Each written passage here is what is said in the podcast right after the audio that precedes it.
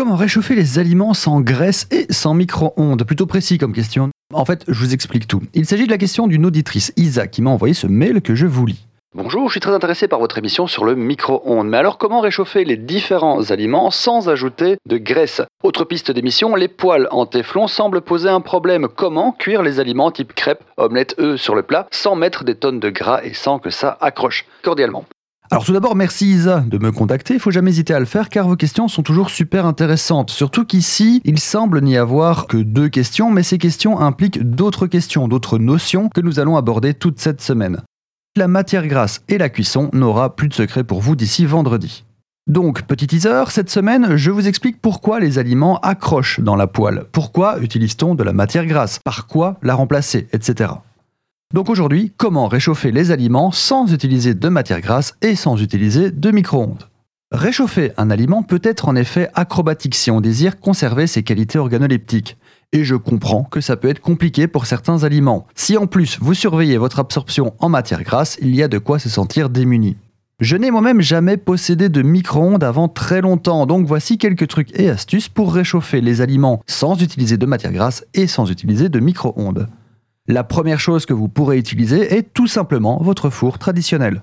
A priori, tous les plats confectionnés dans un four peuvent se réchauffer dans le même four. Pizza, gratin, voire même rôti. En général, vous aurez de meilleurs résultats en chauffant très chaud et très vite plutôt que doucement et longtemps. En général. Hein. Deuxième truc, c'est le bain-marie. Donc vous placez votre casserole à réchauffer dans une plus grande casserole contenant un peu d'eau et vous pourrez réchauffer le plat.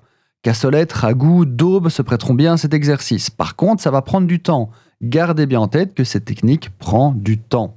Si vous désirez aller plus vite, vous pouvez chauffer votre casserole directement sur la flamme. Dans ce cas, il faut remuer en permanence et accepter le fait que vous n'allez pas lâcher votre casserole durant toute l'opération et qu'il y a aussi un grand risque de brûlure du contenu.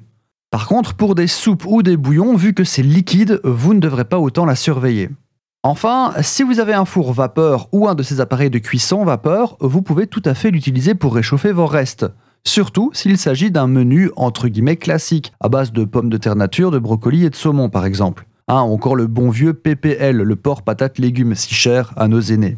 Vous pouvez aussi transformer vos restes dans le cadre d'un poulet carotterie par exemple. Vous détaillez le poulet, vous faites un velouté très chaud et vous y plongez poulet et carottes pour en faire une sorte de blanquette. La blanquette sera servie si chaude qu'elle permettra de réchauffer aussi le riz dans l'assiette en mélangeant. Pensez potage, pensez couscous, pensez ragoût, gratin, bref, je pense que la meilleure façon de réchauffer ces restes est d'en faire un nouveau plat.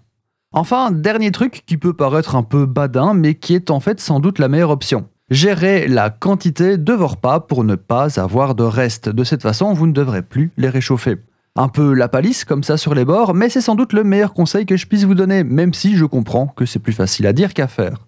Si vous aussi, comme Isa, vous avez des questions gastronomiques, techniques, gustatives qui vous turlupinent, envoyez-moi simplement un message via notre formulaire de contact sur chosesasavoir.com ou tout simplement via Facebook sur notre page Chose à savoir. Je vous laisse digérer tout ça et à demain.